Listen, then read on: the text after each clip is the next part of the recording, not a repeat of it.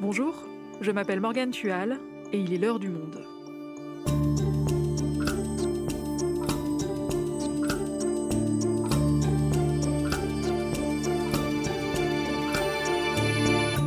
Aujourd'hui, dans la restauration, dans le transport ou encore dans la sécurité, on manque de bras alors même que les demandeurs d'emploi sont nombreux. Jules Thomas est journaliste au Monde, spécialiste des questions liées à l'emploi. Il va nous expliquer pourquoi certains métiers peinent à trouver des candidats à l'embauche et quelles conséquences concrètes cela pourrait-il avoir sur notre quotidien à tous. Pourquoi la pénurie de main-d'œuvre menace notre économie? Un épisode produit par Cyrielle Bedu, réalisation Amandine Robillard.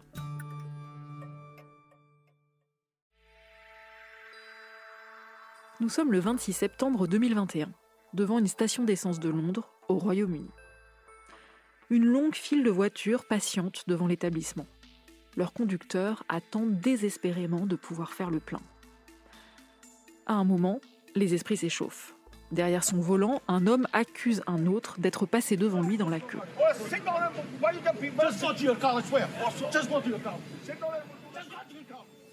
Ce genre de scène s'est multiplié au Royaume-Uni. Il arrive même parfois que certains en viennent aux mains.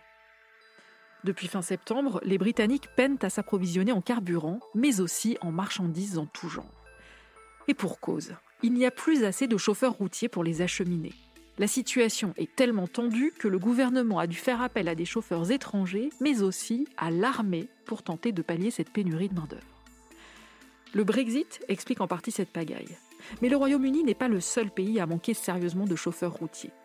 Dans de nombreux pays d'Europe, dont la France, la pandémie a aggravé le problème.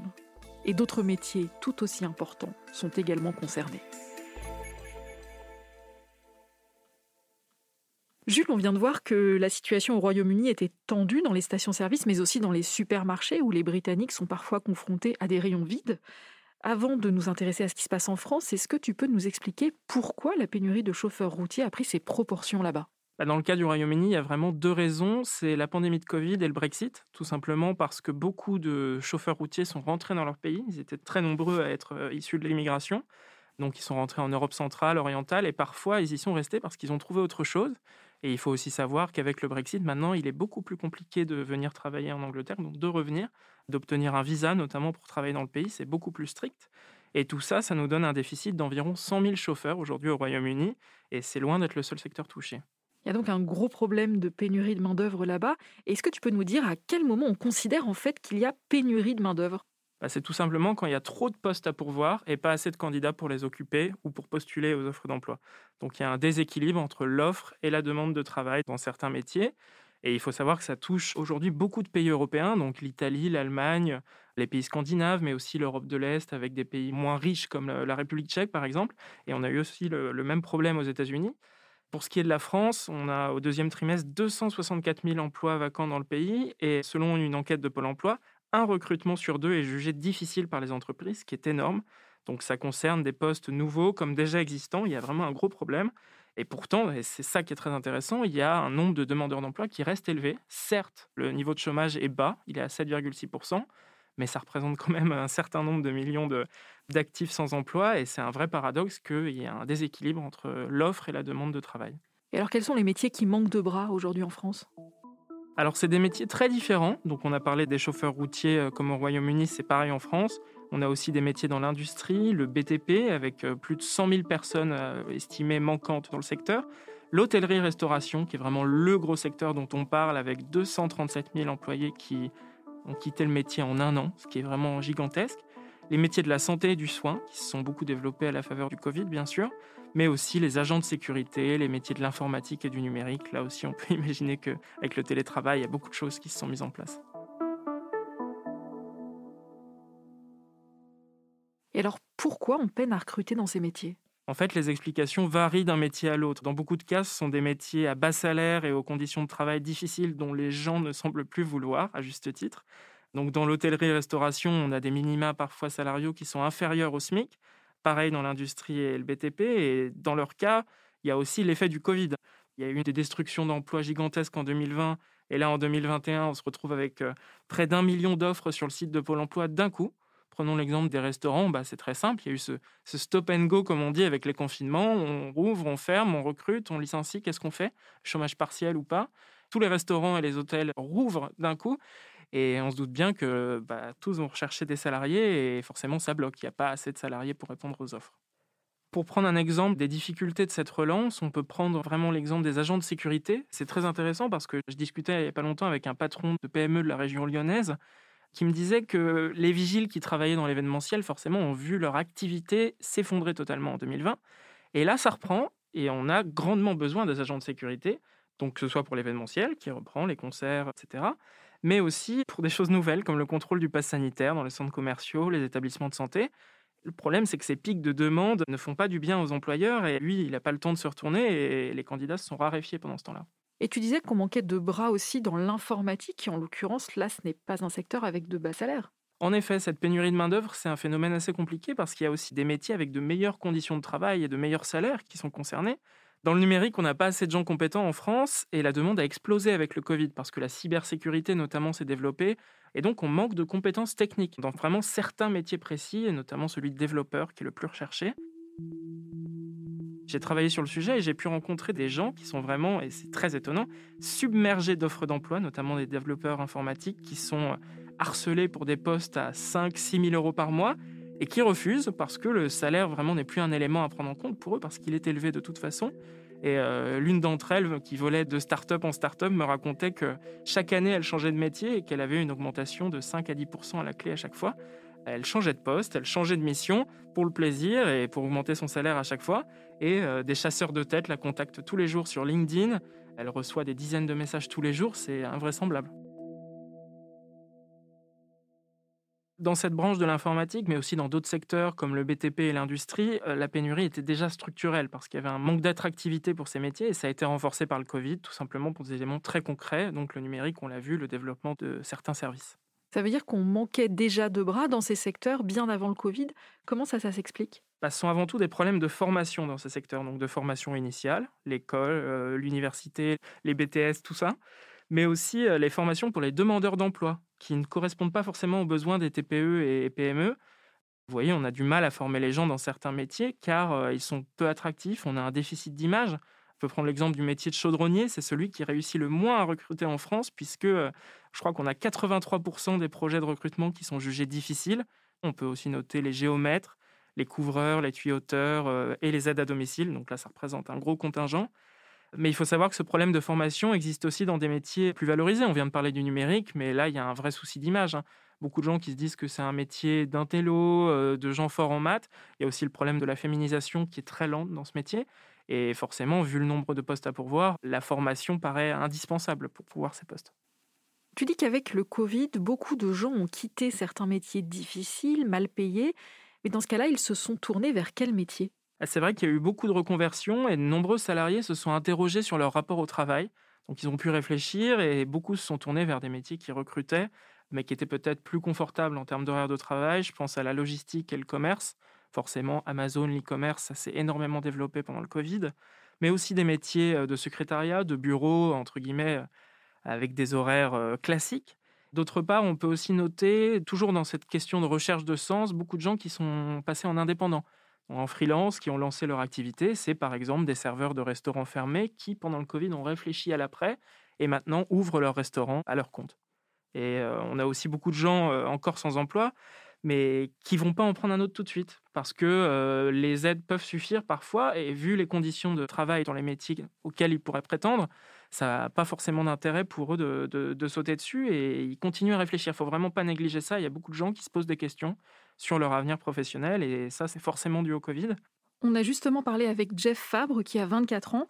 Il a travaillé pendant 4 ans dans l'hôtellerie et ces confinements lui ont permis de prendre du recul sur ses conditions de travail difficiles il a finalement changé de secteur. J'ai arrêté par rapport à une accumulation de choses. En fait, premièrement, on va dire le souci principal, c'est le salaire. Moi, j'étais en, 42 heures par semaine pour un salaire de 1700 euros net à Paris, sachant que c'était un bon salaire pour le secteur, 1700 hein, euros net, parce qu'avant, je travaillais dans un 4 étoiles en 39 heures et j'ai la fiche de paye sous les yeux, je gagnais 1400 euros net. Sachant qu'on nous demandait de parler anglais couramment, de parler euh, une troisième langue, c'était presque obligatoire. Je voyais tous mes amis qui le week-end ils sortaient, etc. Et moi, des fois, je ratais des événements ou autres parce que je devais travailler, que je finissais à 23h et que après ben, j'étais fatigué ou alors que le lendemain je travaillais, euh, je commençais à 7 heures et que j'avais pas forcément l'énergie euh, pour me lever le matin, donc il fallait pas que je sorte. Dire, pendant les confinements, on est tous euh, retournés plus ou moins auprès de notre famille. Le personnel a pu profiter d'avoir des week-ends, de retourner auprès de sa famille. Donc ils ont eu une vie un petit peu normale, j'ai envie de dire. En début d'année, j'ai commencé à travailler dans un cabinet dentaire comme réceptionniste médical du coup. Mon salaire a augmenté de 30% et je suis retourné à des horaires euh, de bureau, on va dire. Donc euh, je fais 8h, euh, 17h tous les jours. Donc c'est royal, j'ai mes week-ends, j'ai mes jours fériés. Donc vraiment, ça m'a fait drôle. Et même mes amis m'ont dit, ah c'est super, maintenant on te voit souvent et tout, tu viens en soirée, etc. Donc c'est vraiment tout autre chose. Cette pénurie de main-d'œuvre qui touche des secteurs très divers, elle n'est pas sans conséquence. Elle pourrait menacer la relance économique post-Covid en France. C'est en tout cas ce qu'a déclaré le Premier ministre Jean Castex en septembre. C'est un gâchis, même un drame, quand tant de demandeurs d'emploi sont encore euh, en recherche, sont sur le carreau. C'est évidemment un gâchis aussi pour notre économie, car euh, cette difficulté bride la reprise. Jules, est-ce que tu peux nous expliquer pourquoi exactement cette tension sur le marché de l'emploi peut nuire à la relance économique?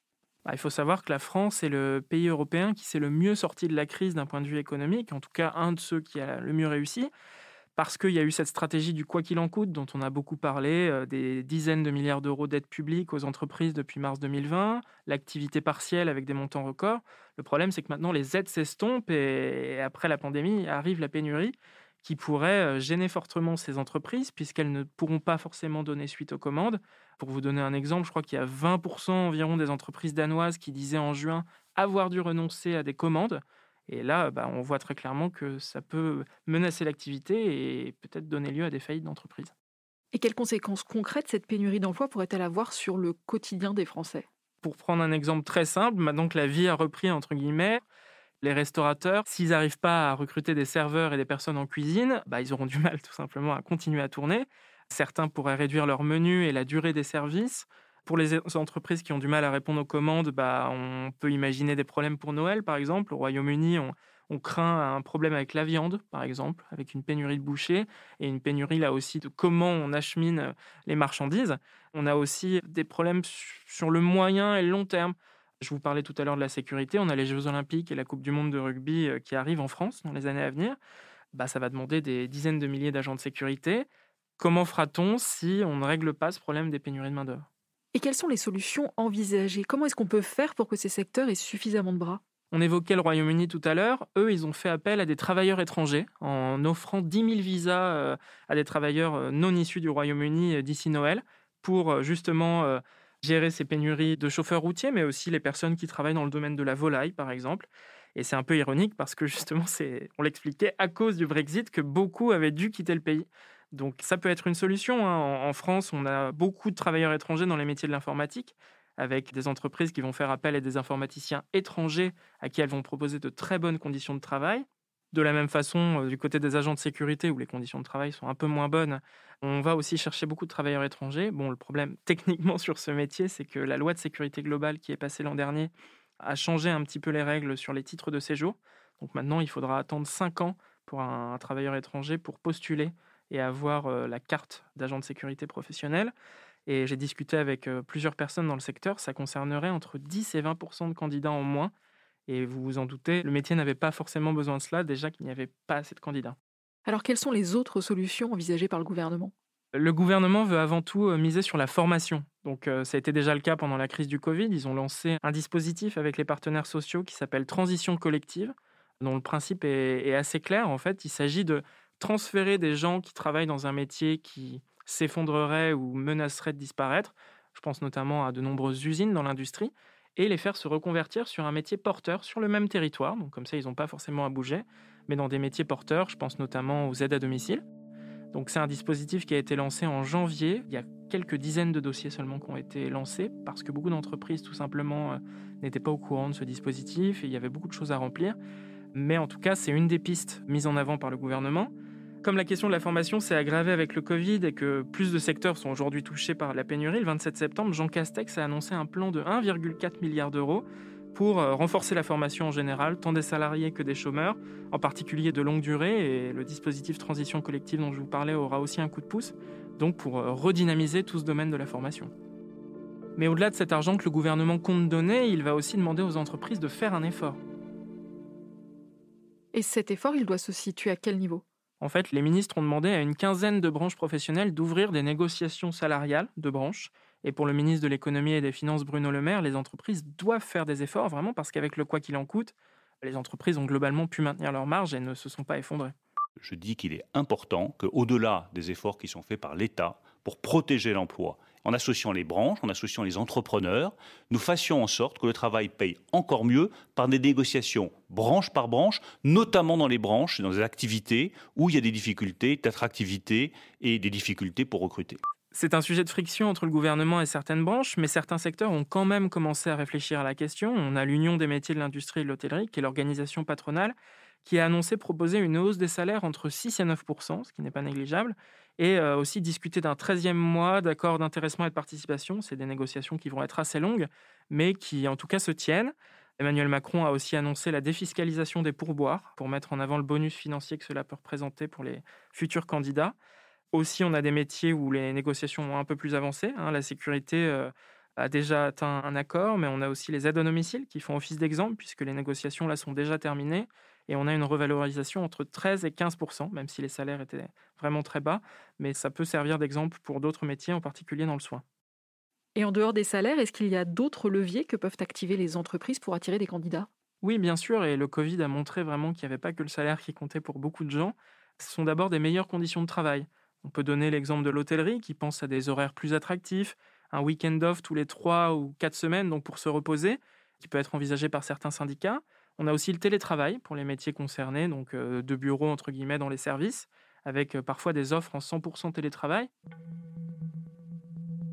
Moi, je peux vous donner l'exemple d'une start-up dans le numérique qui, il y a quelques années, bien avant le Covid, n'arrivait pas à recruter de développeurs parce que c'était un problème structurel, qui n'arrivait pas à recruter à Paris, Londres et San Francisco, et qui du jour au lendemain s'est dit et si on passait en 100% télétravail, notre entreprise n'aurait plus de locaux, tout le monde pourrait travailler sur son ordinateur, et ça, ça va nous permettre de recruter partout dans le monde et aujourd'hui, bah, ils ont des salariés dans une trentaine de pays et ça leur a permis vraiment d'élargir leur panel de salariés compétents vraiment. Donc dans ce cas-là, je peux aussi vous citer l'exemple de Boursorama qui a réduit la taille de ses locaux et qui en a profité donc pour se tourner vers des salariés partout en France. Et donc ils ont ouvert des postes tout simplement télétravaillables vraiment dans toutes les régions de France, puisque je crois il y a deux jours de présence par mois sur le site à Paris qui sont exigés. Donc le reste du temps, on peut rester là. Et en plus, quand ils viennent à Paris, on leur paye le logement. Donc c'est vraiment une solution qui peut émerger, euh, donc de mettre en avant le télétravail sur les offres. Et pour finir, j'ai discuté avec un responsable de Pôle Emploi dans les Hauts-de-France. Il m'a donné d'autres éléments. Euh, on a par exemple le fait d'être moins exigeant sur les fiches de poste du côté des entreprises, demander peut-être moins d'expérience aux salariés, oser prendre des débutants, surtout dans les métiers manuels. On a aussi euh, la localisation de l'emploi qui est très importante. Ne pas hésiter à dédommager les personnes qui vivent loin du lieu de l'entreprise, parfois les dédommager sur le logement. Mais donc ça peut être des moyens de faire venir les gens, de rendre les métiers plus attractifs aussi.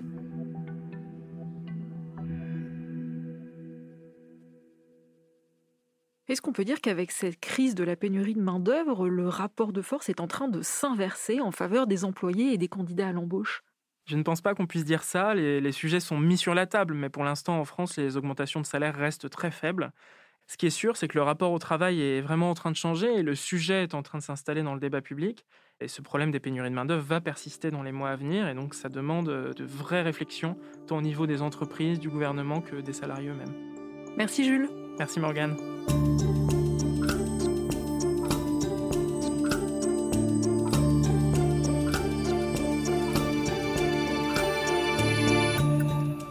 en savoir plus, vous pouvez retrouver tous les articles sur le sujet sur notre site lemonde.fr dans les rubriques Emploi et économie. C'est la fin de l'heure du monde, le podcast quotidien d'actualité proposé par le journal Le Monde et Spotify.